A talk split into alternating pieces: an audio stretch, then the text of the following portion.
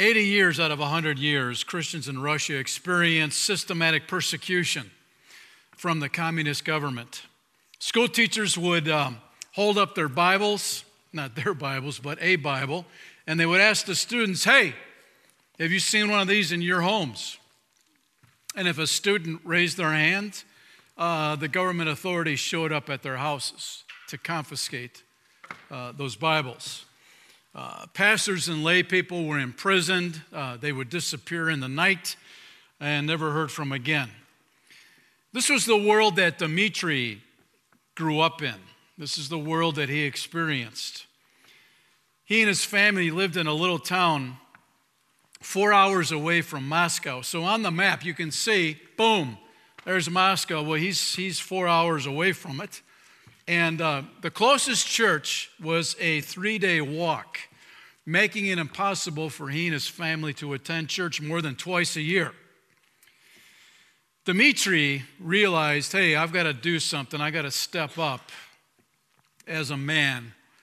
And uh, so he got his Bible, got his family together, started having Bible studies in his home. And um, word got out in the neighborhood.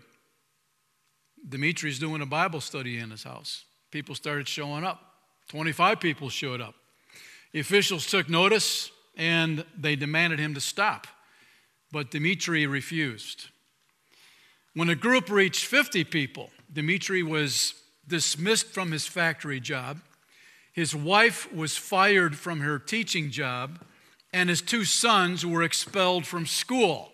Just kind of like a flare in the air hey, this is the price you'll pay when you disobey the authorities. Well, still, Dmitri continued. When the gathering increased to 75 people, there wasn't enough room in his house, which is understandable. Could you fit 75 people in your house? Maybe if they all stood, right? Shoulder to shoulder.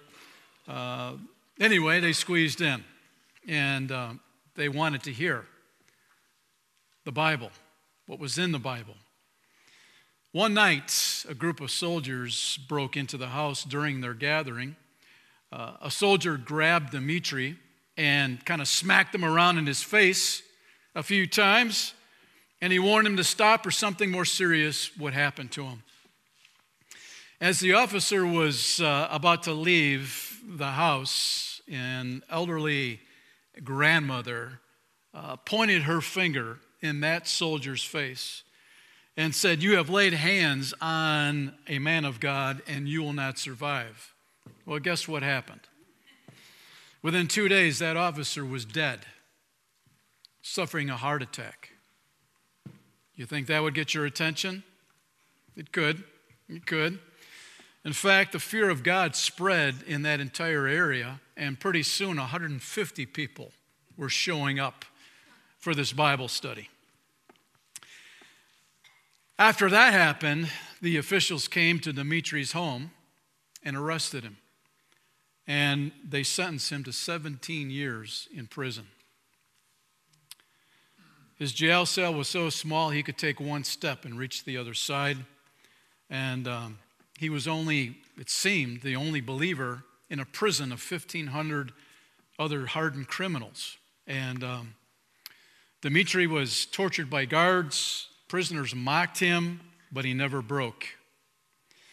Each morning at daybreak, Dmitri made this commitment that as the sun would come up, he would stand towards the east. He would lift and raise his hands upward, and he would begin to sing a worship song loud enough for that, sentence, for that prison block to hear his voice. The prisoners went ballistic. They would take their tin cups and they would rattle them across the, the bars of their cells and they would scream and yell at Dmitri to shut up. Dmitri didn't shut up, he kept it up day after day, year after year. 17 years went by, and never did he renounce his faith. After being tortured, after being beat, after being mocked by the guards and the fellow prisoners, Dmitri was committed in his faith with Christ. Finally, the officials came up with this. They came in and they said, You know what, Dimitri? We killed your wife. And your two sons, they're part of the state right now. And you're never going to see them again. Now, listen, Dimitri. We've got a document we're going to bring in tomorrow. And all you have to do is sign it, and you'll be freed from prison.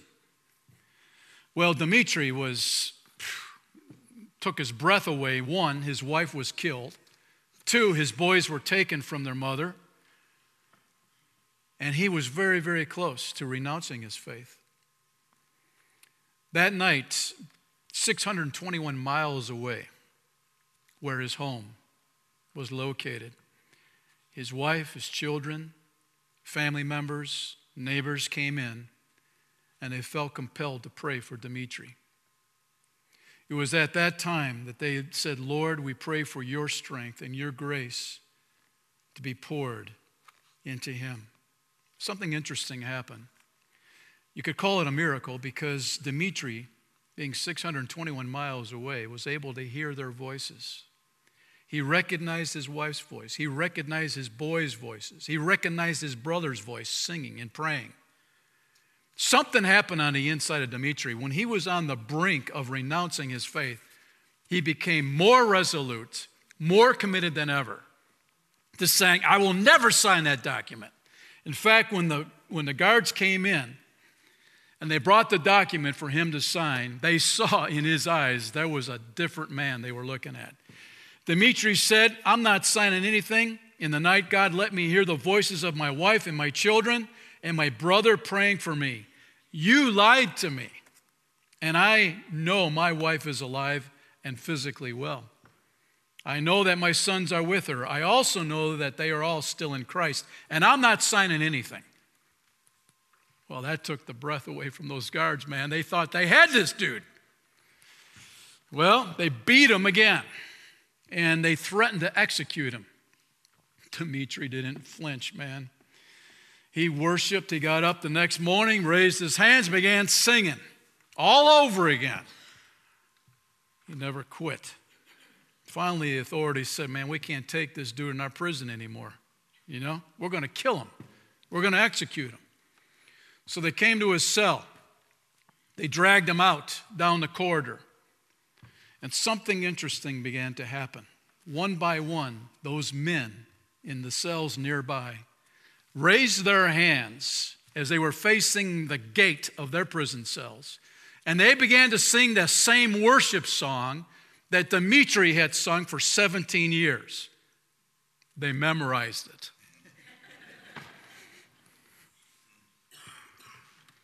The guards, man, something came over the guards. It was like the fear of God hit them. They thought, holy smoke, what's going on here? These men had been so hardened and hateful towards Dimitri, they supported him.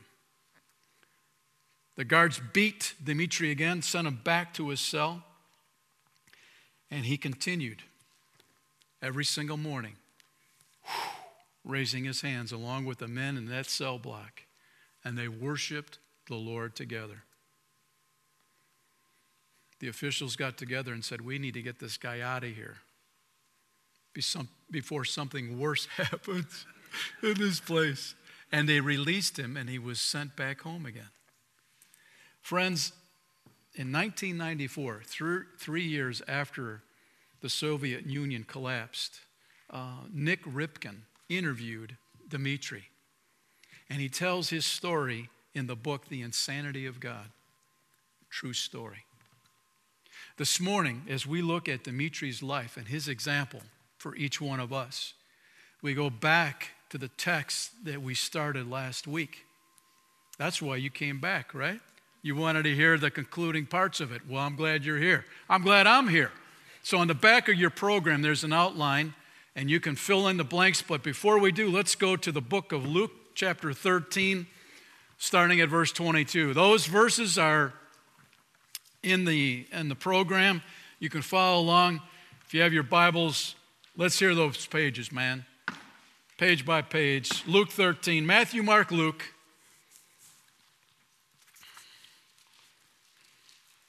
Thirteen, And you'll notice in your Bibles the heading for that uh, section of Scripture is called the narrow door. And you'll also notice there's a bunch of red letters there, and that simply means Jesus is speaking.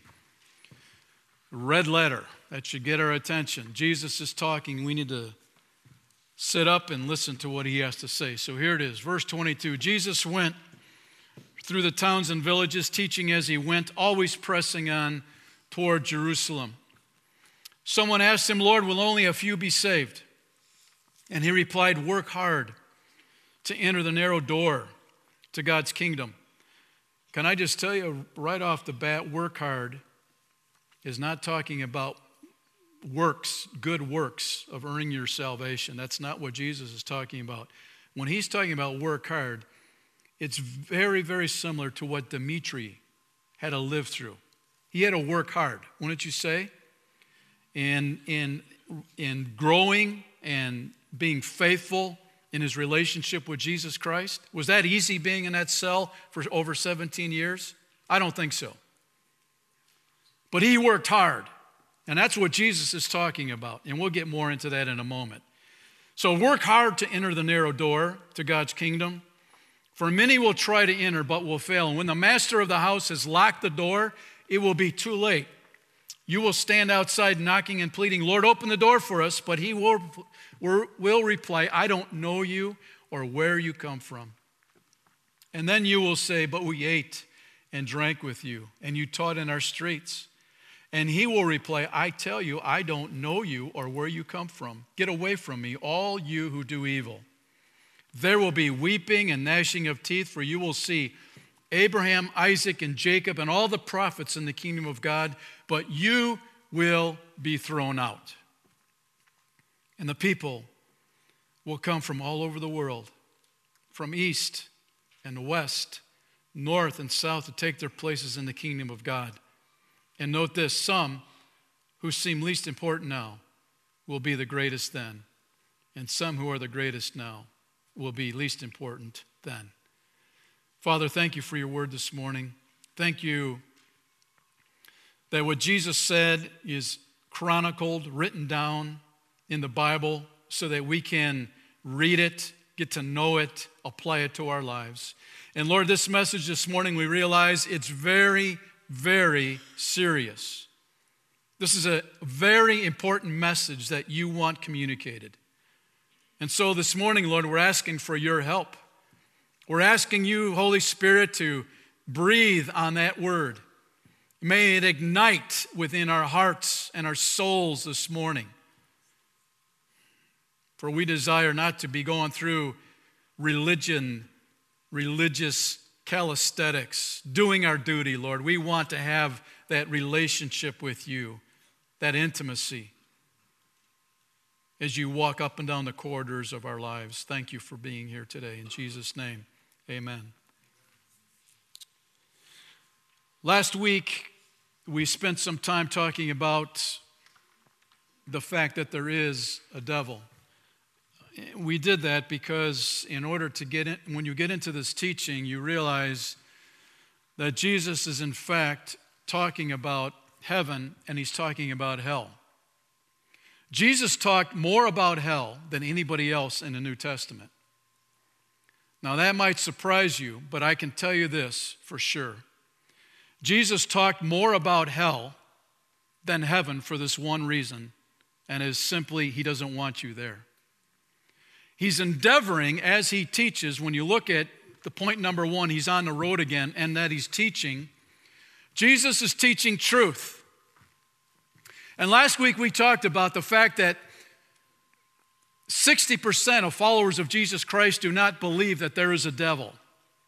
Now, I don't know how that can happen, friend, because when you read your Bible, it's in there. Plain and simple, it's in there. And so, for Christians to sign off on the fact that there is no devil, I want to tell you something. This is a great disconnect. And I would even say it's creepy. Because when you have truth and you have Jesus talking about hell, and he was tempted by the devil himself, and you could go on and on. Listen, while he is teaching this very simple message there's a heaven, there's a hell. Jesus is saying, I am the Savior of the world. I will die for your sins on the cross. Sin will keep you out of heaven. I will pay for your sin debt in full. You put your belief in me, you'll go through that narrow door and be with me forever. That's what he wants. See? That's why we're reading this this morning. And the cool thing is, when we go to Jerusalem, because that's where he's on the way, it says here, always pressing on toward Jerusalem, he's going to the cross.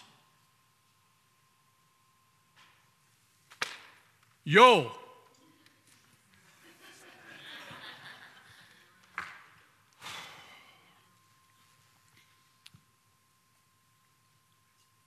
I don't get it. Jesus knew that he would be separated in his relationship with his Father because he would carry the sin of the world, that his Father would have to turn away from his Son because God is holy. And he carried the sin of you and me on that cross. But he pressed on. And I'm so glad he did. He saw it to the end. Why? Because there's a heaven and there's a hell, and he doesn't want you to go to hell. That's why he went to the cross, to pay for our sin debt in full. And so, this morning, when we look at just a quick review here, that Jesus is on the road again, that Jesus is teaching and he's pressing on, there is resistance. Jesus experienced resistance when he was on his way to Jerusalem. When he was in Jerusalem, he experienced resistance, pushback, not to fulfill the plan that his father had for him. But he pressed on anyway. This morning, I just want to take a moment to once again remind you and me that there is a devil. And he's active because even this past week, for example, a principal in Nebraska sent out a memo to, her te- to, the, to the teachers in the school and said, We're not going to allow candy canes part of the holiday decorations this year. The reason being is when you look at a candy cane, what's that look like? Well, it was a threat to the principal. The threat to the principal was the candy cane resembles a J. Because it resembles a J, Jesus' name starts with a J. So therefore, Jesus is a threat in my school. And I will not permit candy canes in my school. Second, Facebook last week censored the image of Santa Claus kneeling before the baby Jesus. Why? Warning that the image may show violent or graphic content. Can I tell you something, friend? Jesus is a threat in our culture today.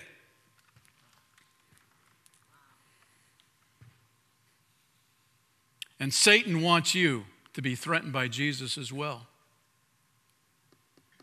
I had a conversation with a dude not long ago, and he came in and he said, You know what? I'm, I've, I've, my, my life has fallen apart.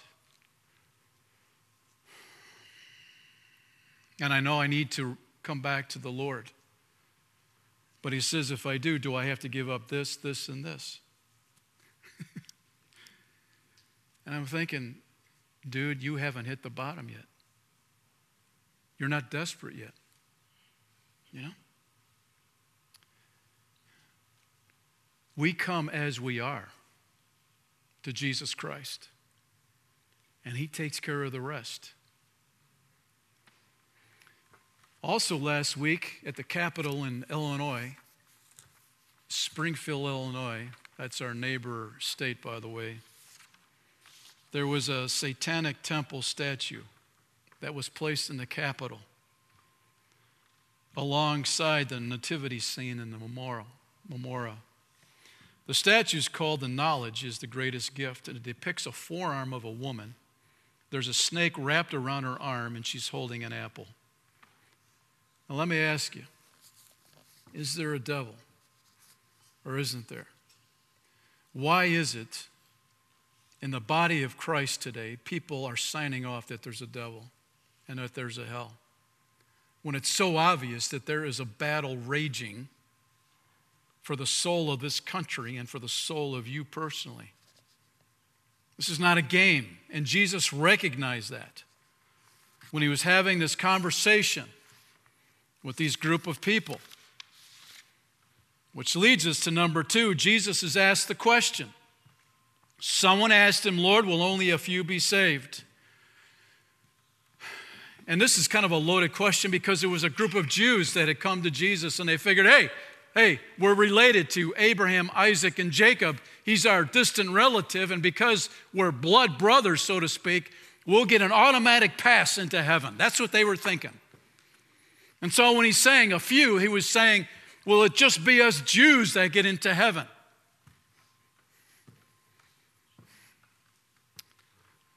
Tell you what, that dude was deceived. If he thinks he can get into heaven because he's related to Abraham. But unfortunately, there's many people, even in our country today, that think by going to church or because their grandma was a follower of Christ, they'll automatically get into heaven because my grandma was a believer. That's not going to happen. It's not going to happen. And we see in number three, Jesus responds to that question. I'm so glad he does. We, we talked about this walking through the book of Habakkuk that, that Habakkuk unloaded questions and whys on, on God, and God didn't blow him off, but God dealt with him in a very kind way. And just like this Jewish dude who thinks he's got his act together spiritually, his nose is up in the air, that he's one of the prime candidates of getting into heaven, Jesus responds to him. And he responds truthfully. And once again, friend, I can tell you straight up, I am so glad that the Bible is truth. And I am so glad that Jesus speaks truth, and he is not a liar. And in this text this morning, he is speaking truth to you and to me. And he is saying, This is serious because this guy thinks he's going to get into heaven by being a Jew, by being a good Jew. And that's not going to happen. It's not going to happen. So, whatever deception you might have been taught in your world, listen to God's word this morning. And Jesus responds, verse 24 Work hard to enter the narrow door to God's kingdom, for many will try to enter, but will fail. Jesus says, Yes, in fact, there's a door, and he's saying, I'm the door. That door exists to divide, to separate. Through those who are not in God's family, they will not be able to enter in. Just like your house has a door. Your house have a door? just for fun, I was uh, I googled uh, a home security system last week, and the, the, the, first question they asked was, "How many entrance doors do you have to your home?" They want to know, you know. Jesus is saying, "I only have one door to heaven. There's not there's not a front door and a back door. There's a lot of people going to try and sneak in the back door. It's not going to happen." He's saying, "There's only one door, one door to heaven." And so he says, number one, the door is narrow. The door is narrow. Work hard to enter the narrow door to God's kingdom. Jesus, notice, he doesn't say how many people are going to be in heaven here, does he? But he encourages these people to what? Work hard to enter the narrow door. And listen, he's not saying salvation by good works. That's not what he's talking about here. In Ephesians 2 8 and 9, it says, God saved you by his grace when you believed. When you believed. It doesn't say anything about good works. And you can't take credit for this because it's a gift from God. And salvation is not a reward for the good things we've done. So none of us can boast about it. So that blows that thing out of the water, right? What Jesus is talking about is, is working hard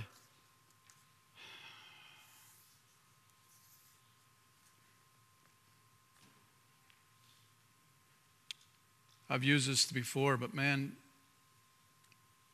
it's a dead dog that goes down the current of the river. It doesn't take any strength at all to go down with the current. It takes strength to get out of the canoe, get into that current, and go against whew, the white water that's coming against you. It takes backbone, doesn't it? Don't tell me being a Christian, a follower of Christ, is simple and easy. It's not. Because we're on a battlefield. Dimitri experienced that kind of resistance as well every single day while he was in prison. Just kind of a reminder. It's a reminder that when you put your faith in Jesus Christ, it will cost you something. It takes backbone, it takes courage, takes God's grace. John 3:36 says anyone who believes in God's son has eternal life. Anyone who doesn't obey the son will never experience eternal life but remains under God's angry judgment. Can I just say angry judgment that might freak some people out? Oh, God has a bad temper? No, no. What this simply means is God is a God of justice. Just like if somebody were to break in your house, you would want justice done to that person that broke into your house, wouldn't you? You'd want justice. And so the law steps in and they deal with that person that broke into your house uninvited. God is a God of justice. Not only is He a God of love, but He's a God of, God of justice. And one day, you and I will stand before Him and experience that justice for the decisions that you and I have made in our world. John 14, 15 says, If you love me, Jesus says, you will obey me. That echoes exactly what John 33, 36 says that anyone who doesn't obey the Son will never experience eternal life. Man, if we love God, we're going to want to obey Him, right? That's just part of it.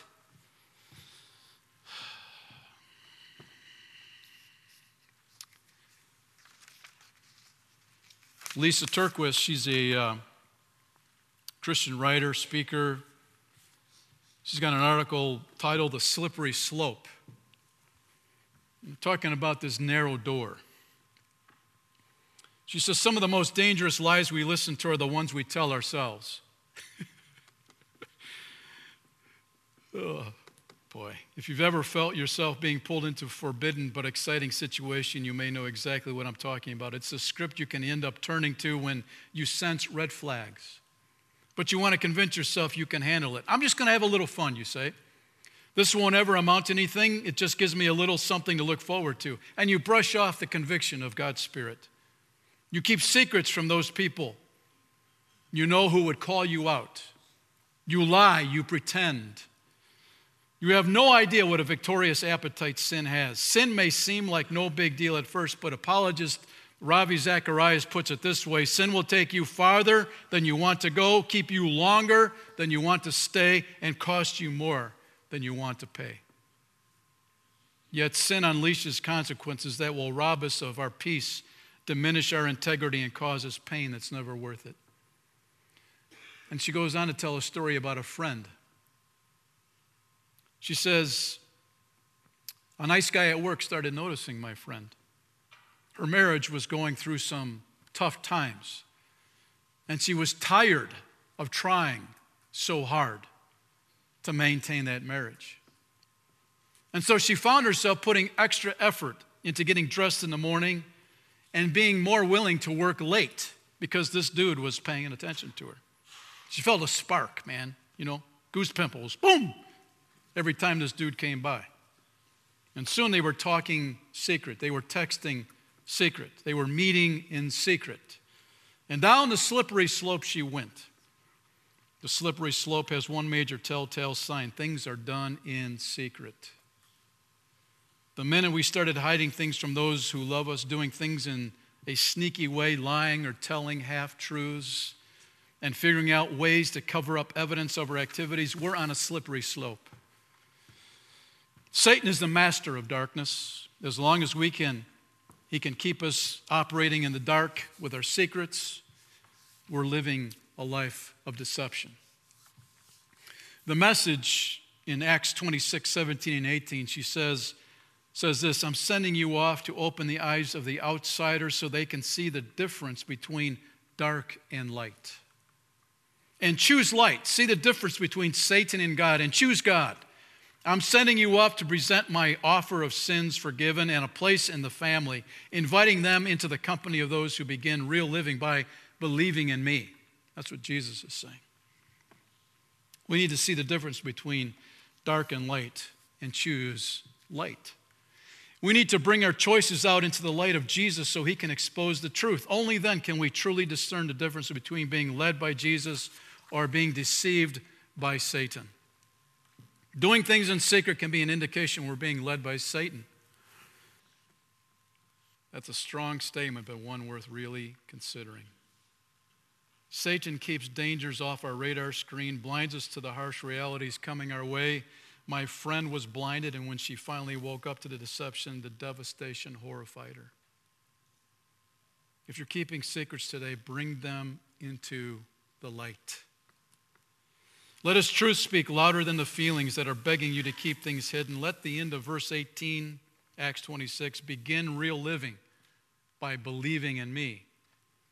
The path of real living, the living that will sustain you and lead you to true discovery of real love, real provision, and real satisfaction, is found only by following Jesus Christ. How true that is. Augustine a guy that was born all the way back in 354 AD. How many of you know that's a long time ago? That was before I was born. Augustine was raised by a godly mother. And Augustine chose to go the way his friends were going and living. He wanted to impress his, his friends on how much he could sin.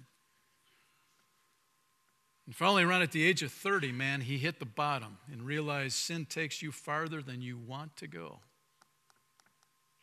and he put his faith in Jesus Christ. And he says this We love the truth when it enlightens us, and we hate the truth when it convicts us. Isn't that true? When it convicts, whoo, I'm going to do my own thing, right? Yeah, that's, that's how it goes. And so,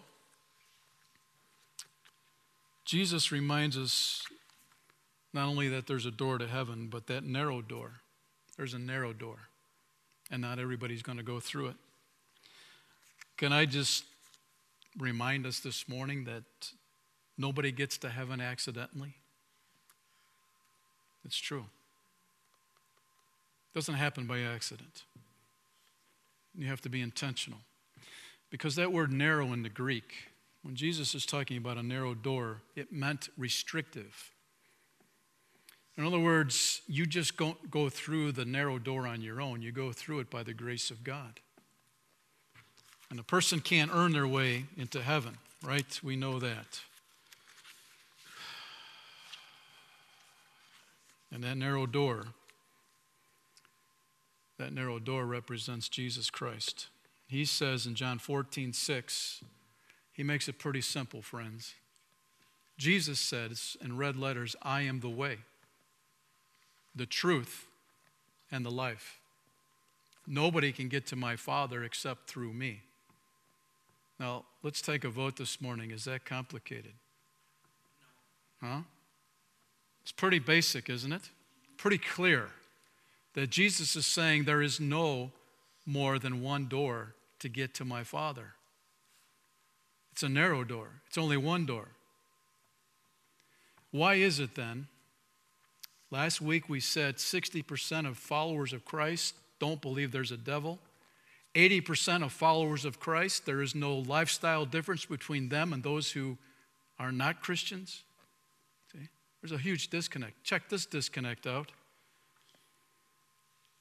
American Christians, 52% of them think that at least some non Christian faiths can lead to eternal life.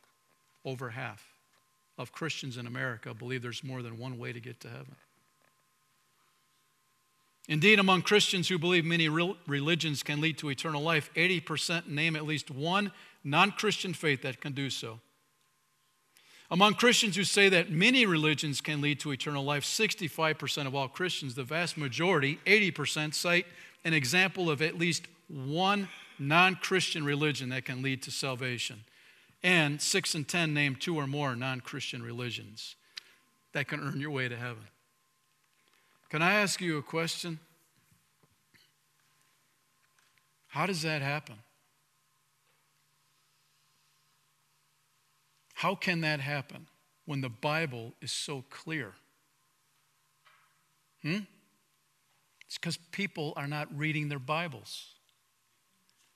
They're listening to our culture, what our culture says about God and eternal life. If you read your Bible, you will know there's only one way. It's a narrow way. And I would hope by attending Life Church for any length of time, you would understand one, that Jesus Christ is the only way you can get to heaven. The only way, one way. Not more than one, not multiple ways. That there's a heaven and there's a hell. And God has loved you so much, He gives you the freedom to choose which one you want to spend eternity in. That is a loving God. What is happening in our culture today? I can tell you very simply followers of Christ put their Bibles on the shelf and they call it the end of the day. And you are going to be swept away because you cannot live your life as a follower of Christ without reading God's Word. And I would hope by coming to Life Church, you will look in your Bible and see if I'm, what I'm saying is true. Put it to the test. Because there are churches in this country today that are lying to you. So read God's word because it is true and put it to the test.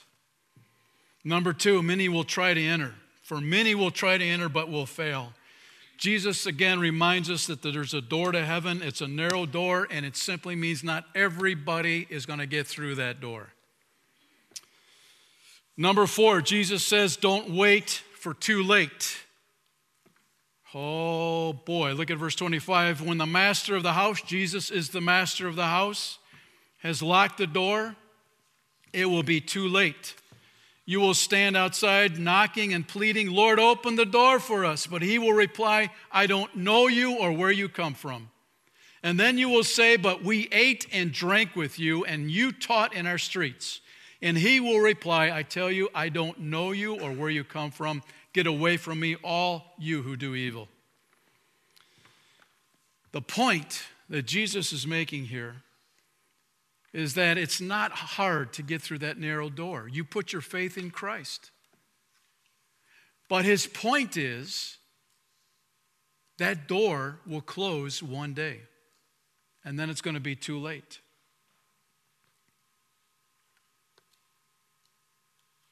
That narrow door is closing. I don't know if you've ever uh, been locked out of your house or had a door slammed shut and you can't get in. Do you like that feeling? Huh? Uh, we kind of had that happen at our house early Saturday morning. And it wasn't somebody that lived at our house. Uh, our door was locked. Aren't you glad to lock your door? And somebody wanted to get in my house. So they were pounding after midnight. I want to come in. Should I let them in? You know the feeling when you're locked out and you can't get in. The frustration. Jesus is saying the door is wide open. I have paid the price for your relationship in full. You just put your belief and trust in me, and you're, let, you're allowed to come through that narrow door. Everybody, anybody can come through that narrow door. It's one door, it's wide open, but the door's going to close one day, and then it's going to be too late.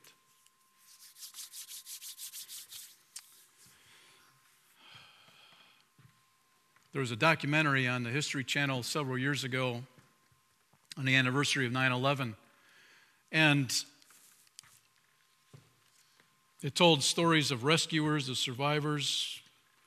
Uh, when the Twin Towers World Trade Center went down, and one story in particular was about a British young woman who uh, worked in a brokerage firm near the near the top of Tower Two, and she she told uh, of the chaos and, and confusion in her office on whether they should leave or stay from the building. And she's alive today because she made the right decision. But many of her coworkers didn't make it. They never made it out. And as she's telling her story, she comes to her close friend and she breaks down then. And she says, All I keep thinking is I should have asked her to go with me. I can't get that out of my mind. We can shift the scene from the documentary to heaven, and when you get to heaven and you look Jesus in the eye and you could say, Did my, and fill in the blank. Are they here in heaven? And Jesus will look back at you and say, Did you ask them? Did you tell them about me? Just like this woman in the Twin Towers, man. Did you ask your friend to go with you? To get out of the building before it collapsed? You see, when you put your faith in Christ, we're, we're outside of the building that's collapsing right now. Your friends, your family,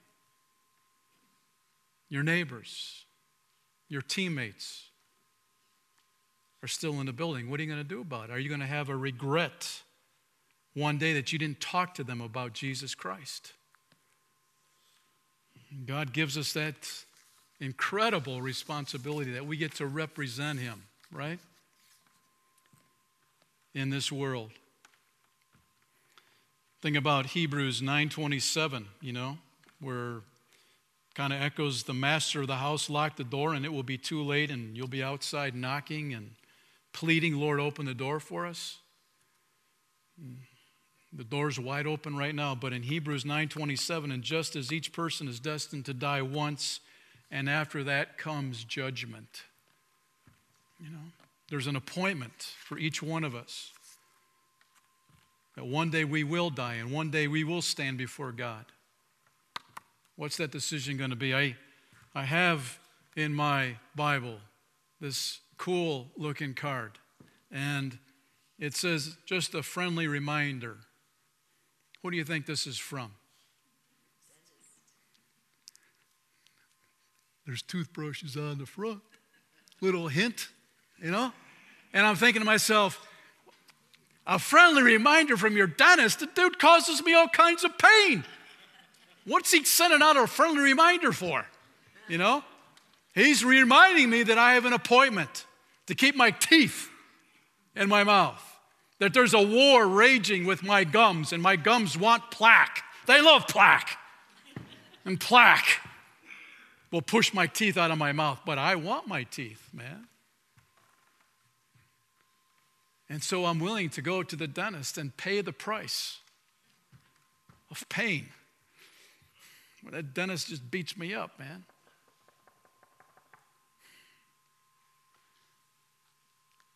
Jesus is saying in Luke 13, I'm sending a friendly reminder the door is wide open. It's wide open. But that door is going to close one day. And then it's going to be too late. And he's saying, don't wait till it's too late. Because 2 Corinthians 6 2 says, Today is the day of salvation. Number five, Jesus says there's also consequences. Verse 28 There will be weeping and gnashing of teeth, and you will see Abraham, Isaac, and Jacob, and all the prophets in the kingdom of God, but you will be thrown out. I like how the message puts it. That's when you'll find yourselves out in the cold, strangers to grace. You'll watch Abraham, Isaac, and Jacob and all the prophets march into God's kingdom. Jesus is kind of saying, listen, these guys are going to be able to see basically through a window that Abraham, Isaac, and Jacob and the prophets are in the kingdom of God. They're on the outside looking in, they're not going to be on the inside. It's too late. And there will be weeping and gnashing of teeth.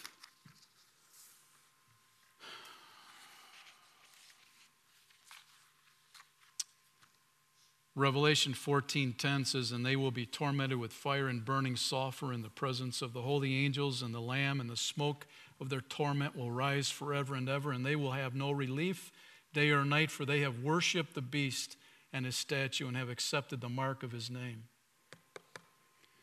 The word weeping here in the text means and indicates sorrow and grief. It's an emotional agony of being lost in hell. The gnashing of teeth speaks of pain, physical agony in hell. The Greek, it means the gnashing of teeth means used to denote extreme anguish and utter despair of those consigned to eternal punishment in hell. You kind of get an understanding why Jesus talked about hell because he doesn't want you to go there. The New Testament paints this picture of what hell's going to be like. It's dark, there's fire, there are eternal consequences, there's torment. It's continual and eternal. It's a place of everlasting destruction. You, you, you kind of see, man, Jesus loves so much. He doesn't want you there. In John 3 16 through 18, for God loved the world so much that he gave his one and only Son, going back to that mission statement of Jesus, so that everybody who believes in him will not perish but have eternal life. God sent his Son into the world not to judge the world, but to save the world through him. There's no judgment against anyone who believes in him. That's awesome. But anyone who does not believe in him has already been judged for not believing in God's one and only Son. That's the message. God so loved that he gave. God wants you to be in heaven with him forever. And number six, Jesus will reward for the narrow door. Jesus rewards those who put their faith in Christ. Verse 29 And people will come from all over the world, from east and west, north and south, to take their places in the kingdom of God. And note this some who seem least important now will be the greatest then, and some who are the greatest now will be least important then. So, this group of Jewish guys Mm, kind of heady, you know, religious, thinking, hey, we're in, psh, no problem. Jesus kind of says, no, no, it's not going to be that way. There's only one way to get into heaven. Not who you're related to, but who you put your trust in. Jesus says from all over the world. In other words, the Jews had this mentality that they were the chosen people. They alone would be the ones to get into God's kingdom. Jesus said, no, no, no. You need to do it the narrow door. You can't make up a door. You can't find another door. There's only one door. And he's saying Gentiles from all over the world will be coming into the kingdom of God because they put their faith in Jesus Christ.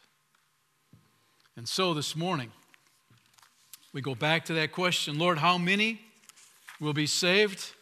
Well, in Revelation 7 9, it puts it this way After this, I saw a vast crowd, too great to count, from every nation and tribe and people and language, standing in front of the throne and before the Lamb. They were clothed in white robes and held palm branches in their hands. And they were shouting with a great war Salvation comes from our God, who sits on the throne, and from the Lamb. Aren't you glad for that? A vast crowd, too great to count. Man, if you, if you could just pull back and look at our planet today and realize in Asia the amount of people that are putting their faith in Jesus Christ. In South America, so many putting their faith in Jesus Christ. They're hungry.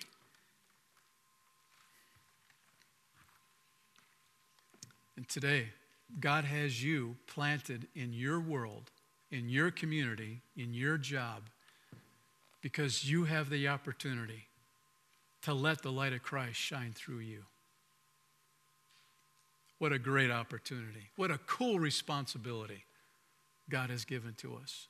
And this morning, if you've never put your faith in Jesus Christ, man, if you have never gone through that narrow door, it's not too late. The door is still open this morning. And I would encourage you to say, Lord, I admit I'm a sinner. One sin would be enough for me to stay out of heaven, but you died for all my sin on the cross. And Lord, I believe you took my place. You were my substitute, and you paid my sin in full. And when I confess my sin to you, Lord, you promise to forgive me. And so when your Father looks at me, he doesn't see me, he sees the righteousness of his Son Jesus, as if I never sinned. Man, I accept that gift, Lord. I put my faith in you. You are my Savior. God wants that so much, but He's left the decision up to you. Father, we thank you this morning.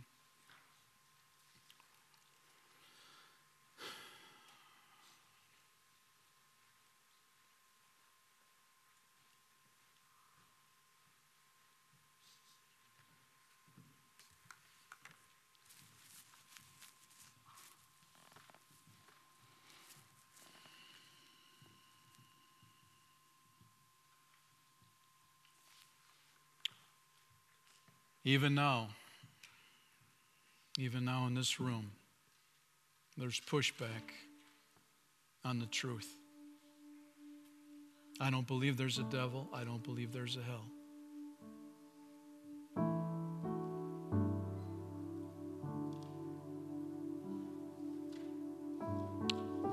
And I pray, Lord, that you would make that real to every person in this room.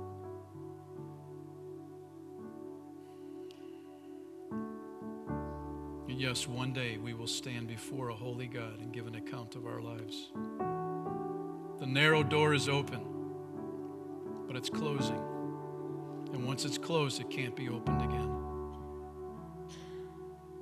So, Lord, we realize the seriousness of this talk today. This is not a game. You can't gamble eternal life. It's either eternity in heaven or eternity in hell, one or the other. No middle ground here. I pray, Lord, for that person that has rejected you over and over again today, they'll say, Lord, I receive your gift of grace, your gift of forgiveness. In Jesus' name. Help us, Lord as followers of Christ to obey your word as we follow after you. We pray your blessing on each person,